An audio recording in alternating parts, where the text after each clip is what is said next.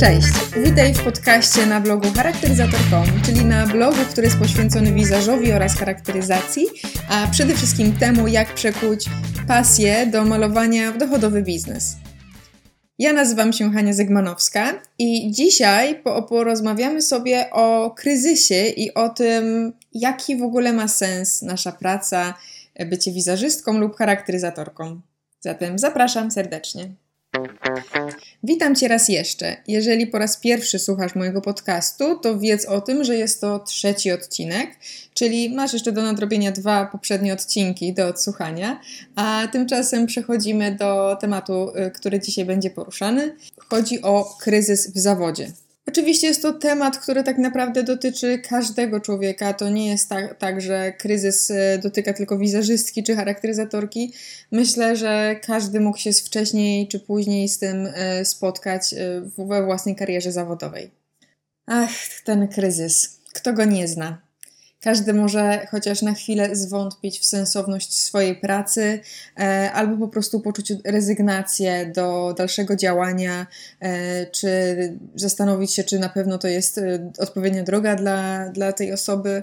Jest to jak najbardziej oczywiście normalne i mogło spotkać każdą osobę.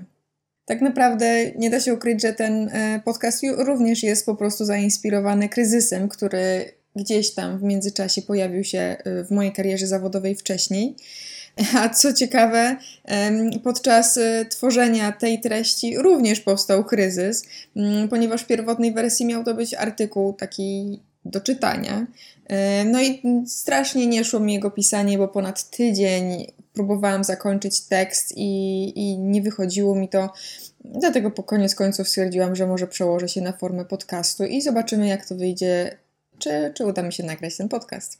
Koniec końców zdecydowałam się również na formę podcastu z dodatkowego y, powodu, ponieważ niedługo wybieram się na wakacje i czeka nas długa przeprawa autem e, do miejsca, gdzie, gdzie, gdzie się wybieramy na wakacje e, i niewykluczone, że będziemy pewnie odsłuchiwać jakieś podcasty właśnie w, w aucie w trakcie podróży. I pomyślałam, że może to jest dobre rozwiązanie i może Wy również właśnie chwycicie za ten podcast w trasie gdzieś w aucie, e, jadąc, mam nadzieję, na wakacje lub po prostu w jakiekolwiek inne miejsce.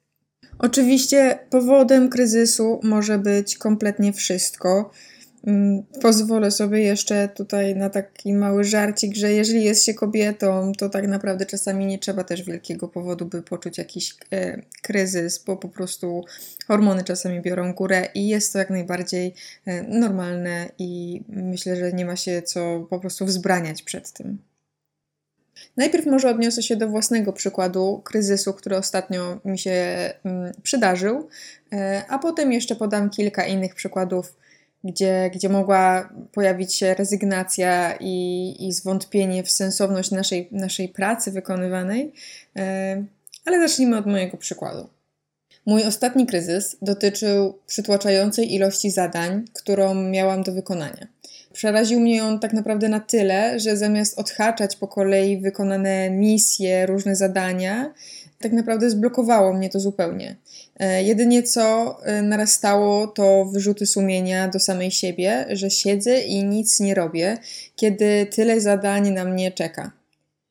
I wtedy tak naprawdę zaczęłam się zastanawiać, że kurde, do cholery, przecież jestem freelancerką, jestem panią swojego czasu, to ja sobie narzucam e, to, co jest ważne do zrobienia, a co nie. I sama sobie narzucam presję, że coś musi być faktycznie zrobione.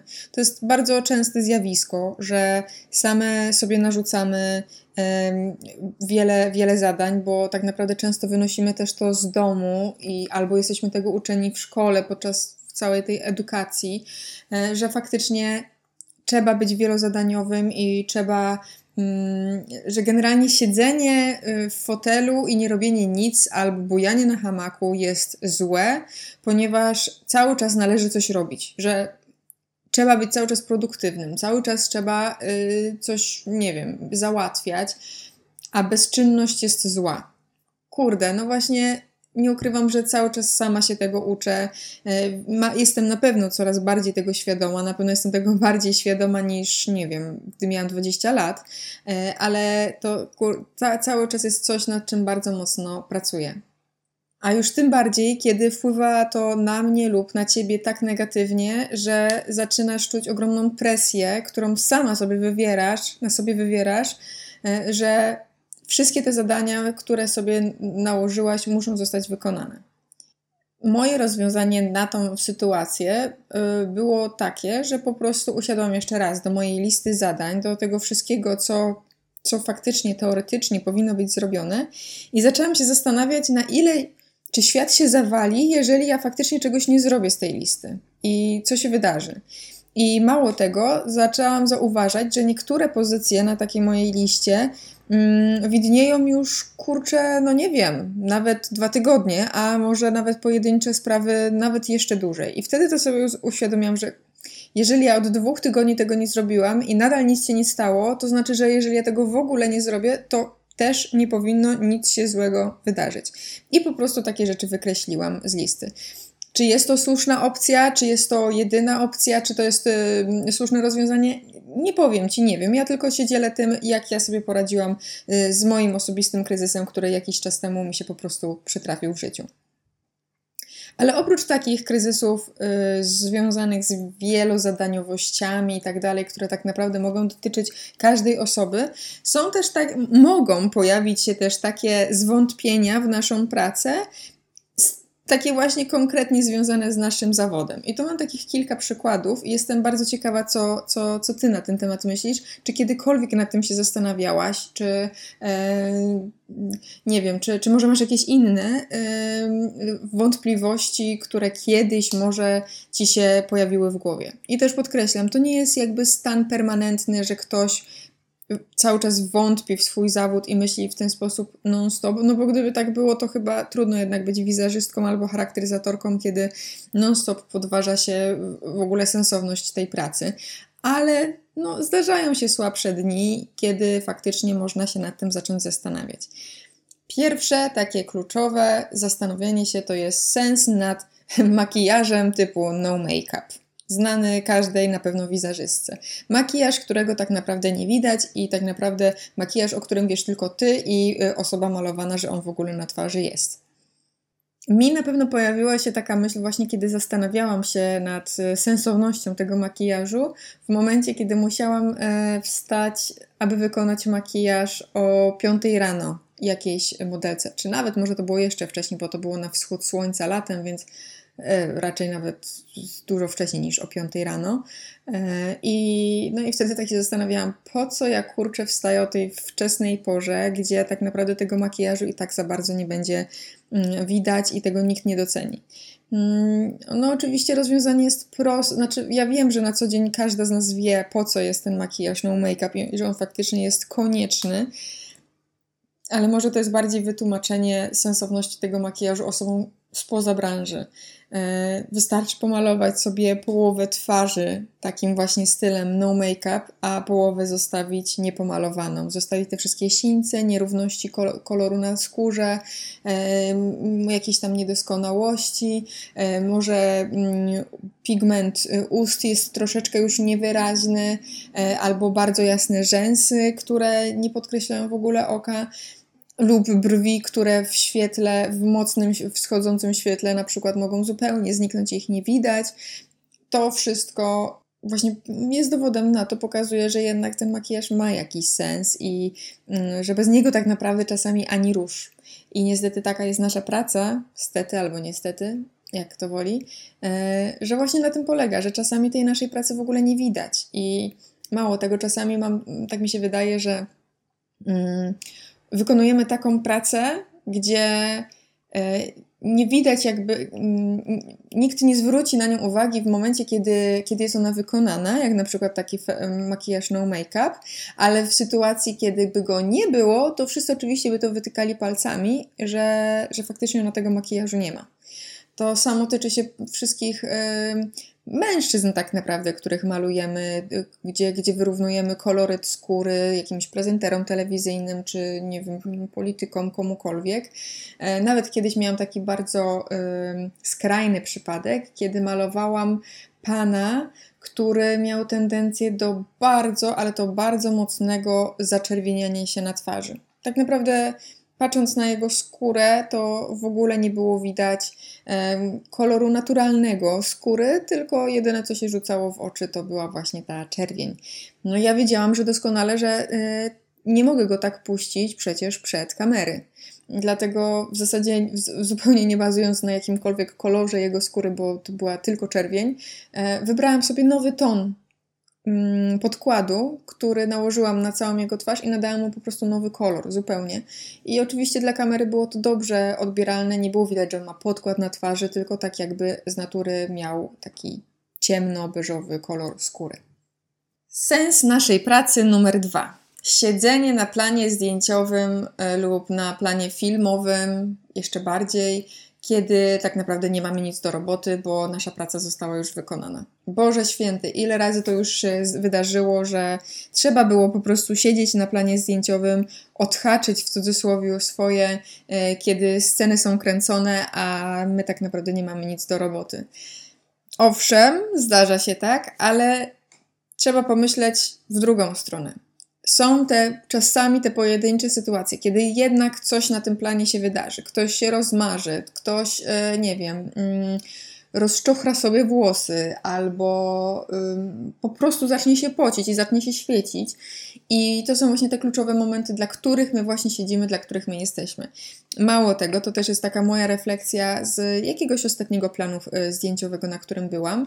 E, I doceniam bardzo to, gdy pracuję z bardzo profesjonalnym zespołem, zespo- z bardzo profesjonalnym teamem, gdzie każdy jest ekspertem w swojej dziedzinie.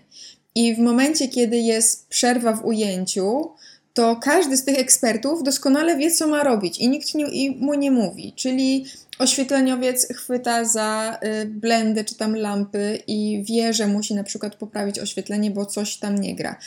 Operator też doskonale wie, co ma w tym momencie zrobić. E, no wiadomo, aktorzy tym bardziej. E, no i tak samo my też wiemy, nikt nam nie musi tego podpowiadać i wręcz nie powinien nam nikt tego podpowiadać, że coś trzeba na przykład poprawić. To my same kontrolujemy w obiektywie czy też na ekranie Mm, żeby sprawdzić, czy, czy wszystko gra, czy aktorzy prawidłowo wyglądają przed kamerą.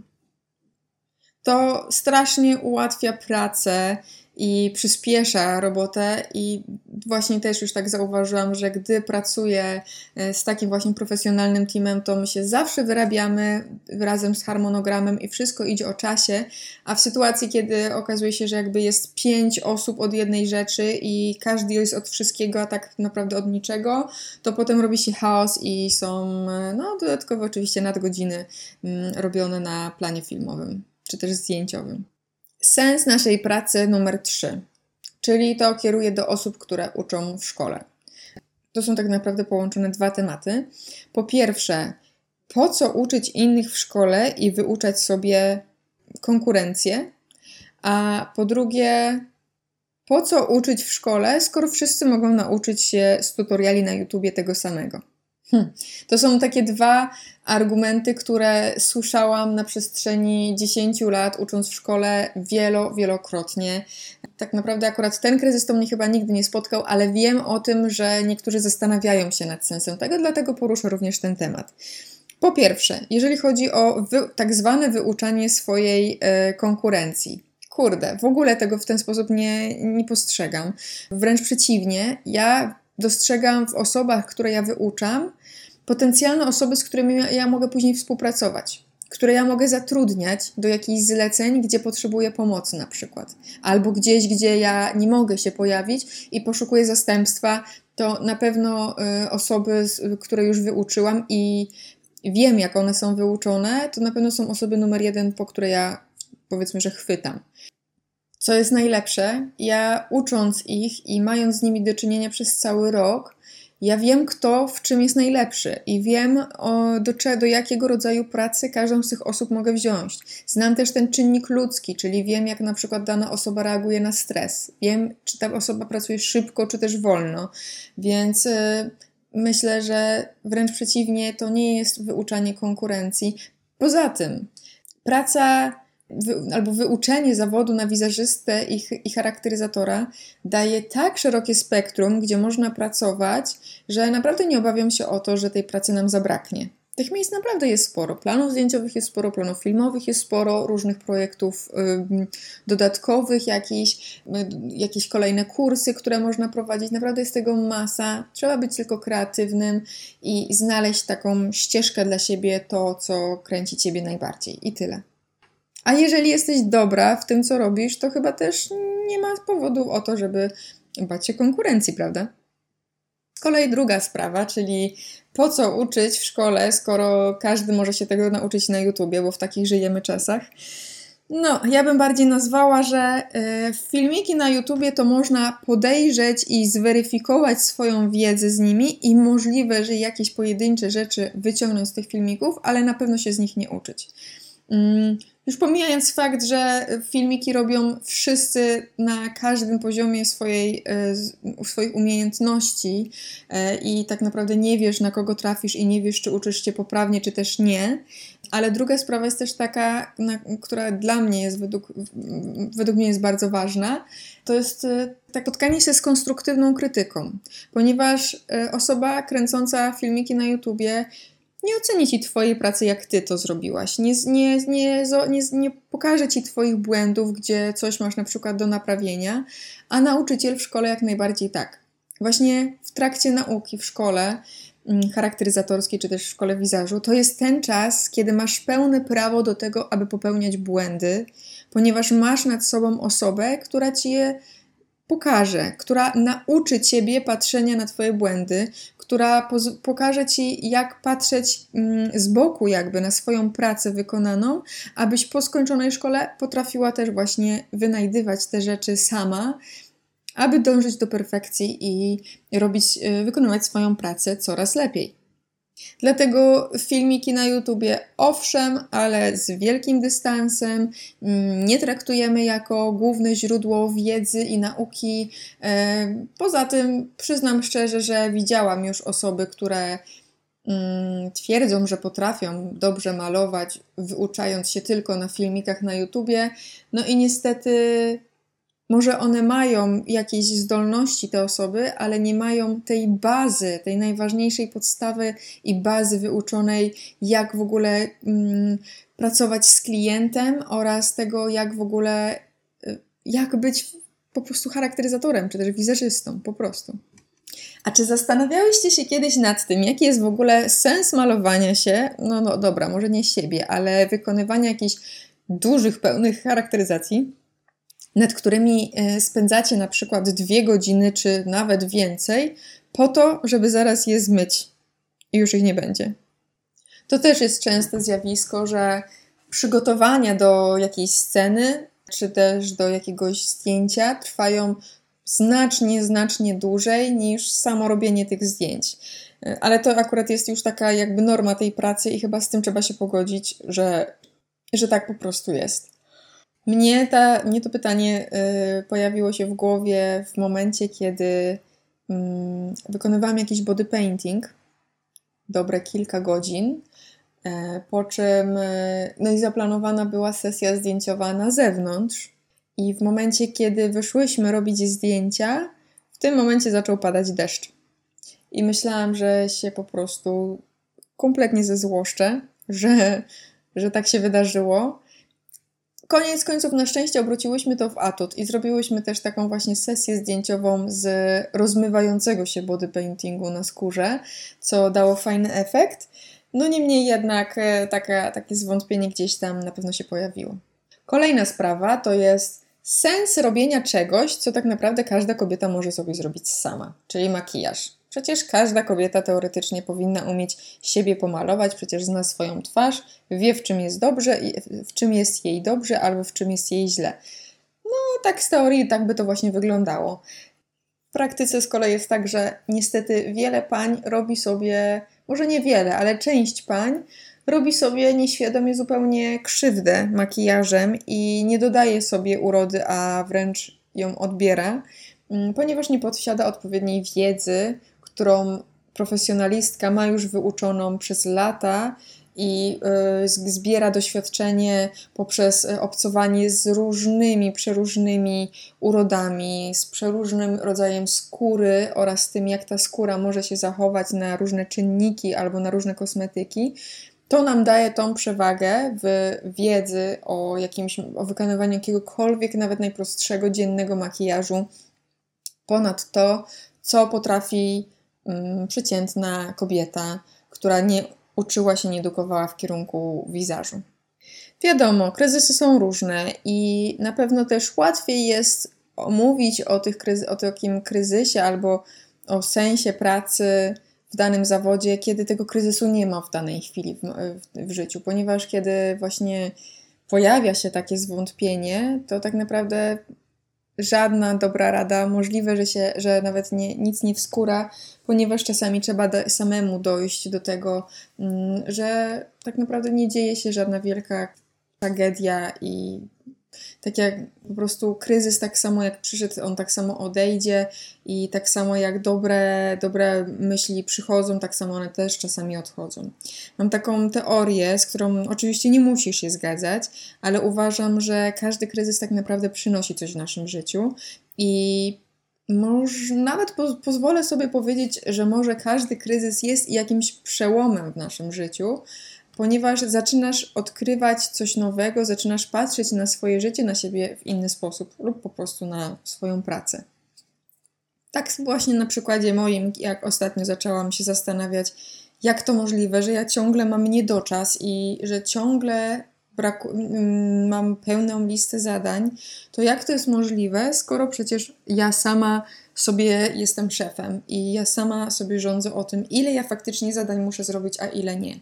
I to mi uświadomiło właśnie, że może powinnam przystopować. Może faktycznie nie zawali się świat, jeżeli nie zrobię wszystkiego.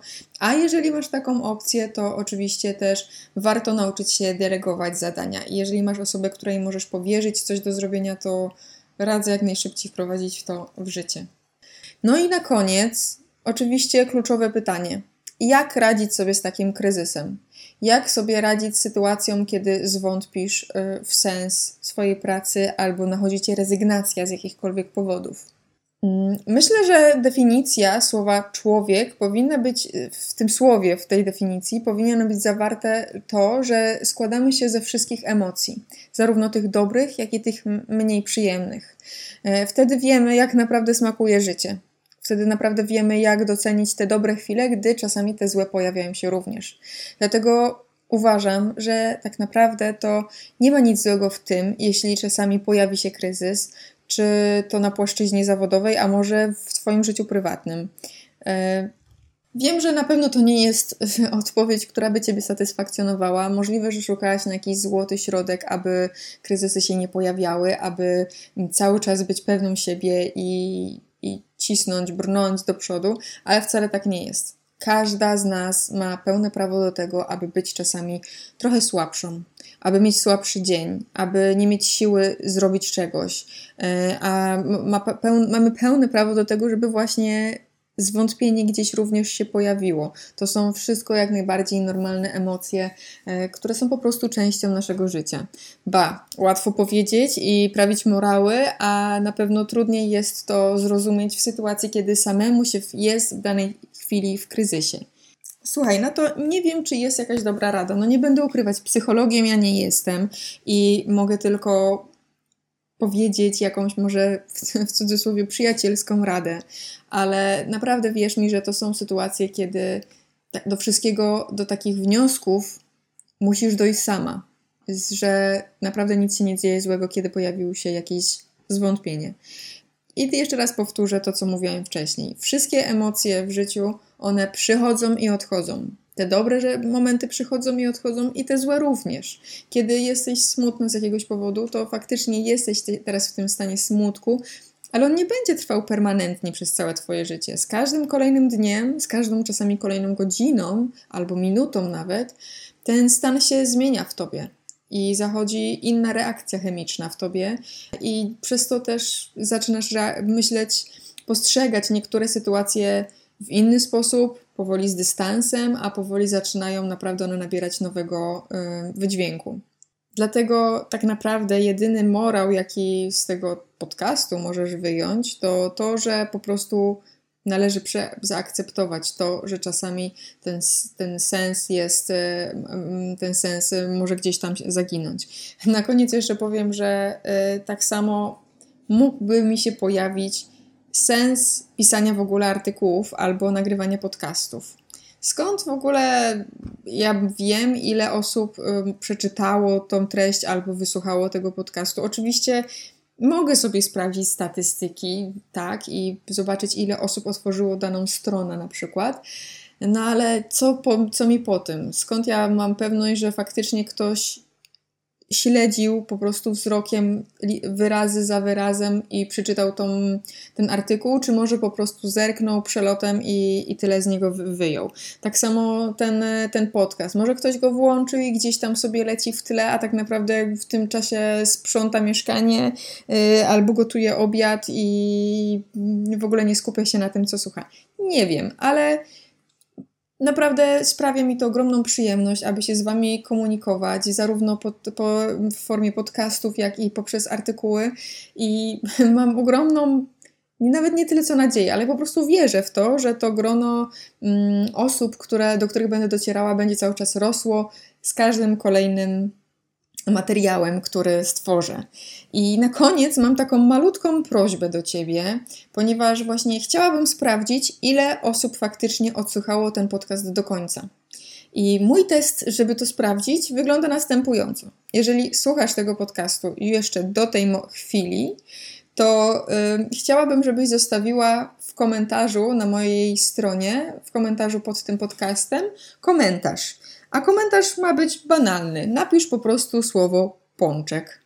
Jeżeli napiszesz pączek, to ja będę wiedziała, że przesłuchałaś cały podcast i sprawisz mi ogromną tym radość, bo będę wiedziała, że faktycznie jest gdzieś tam po drugiej stronie odbiorca, który słucha moich treści. A ja później te wszystkie pączki zliczę i zobaczymy, ile nas faktycznie jest. No i właśnie tym podcastem żegnam się z Wami tuż przed moim urlopem. E, wybieram się na wakacje, a mam nadzieję, że ta lektura, audio lektura sprawi Wam przyjemność i znajdziecie chwilę, aby go odsłuchać.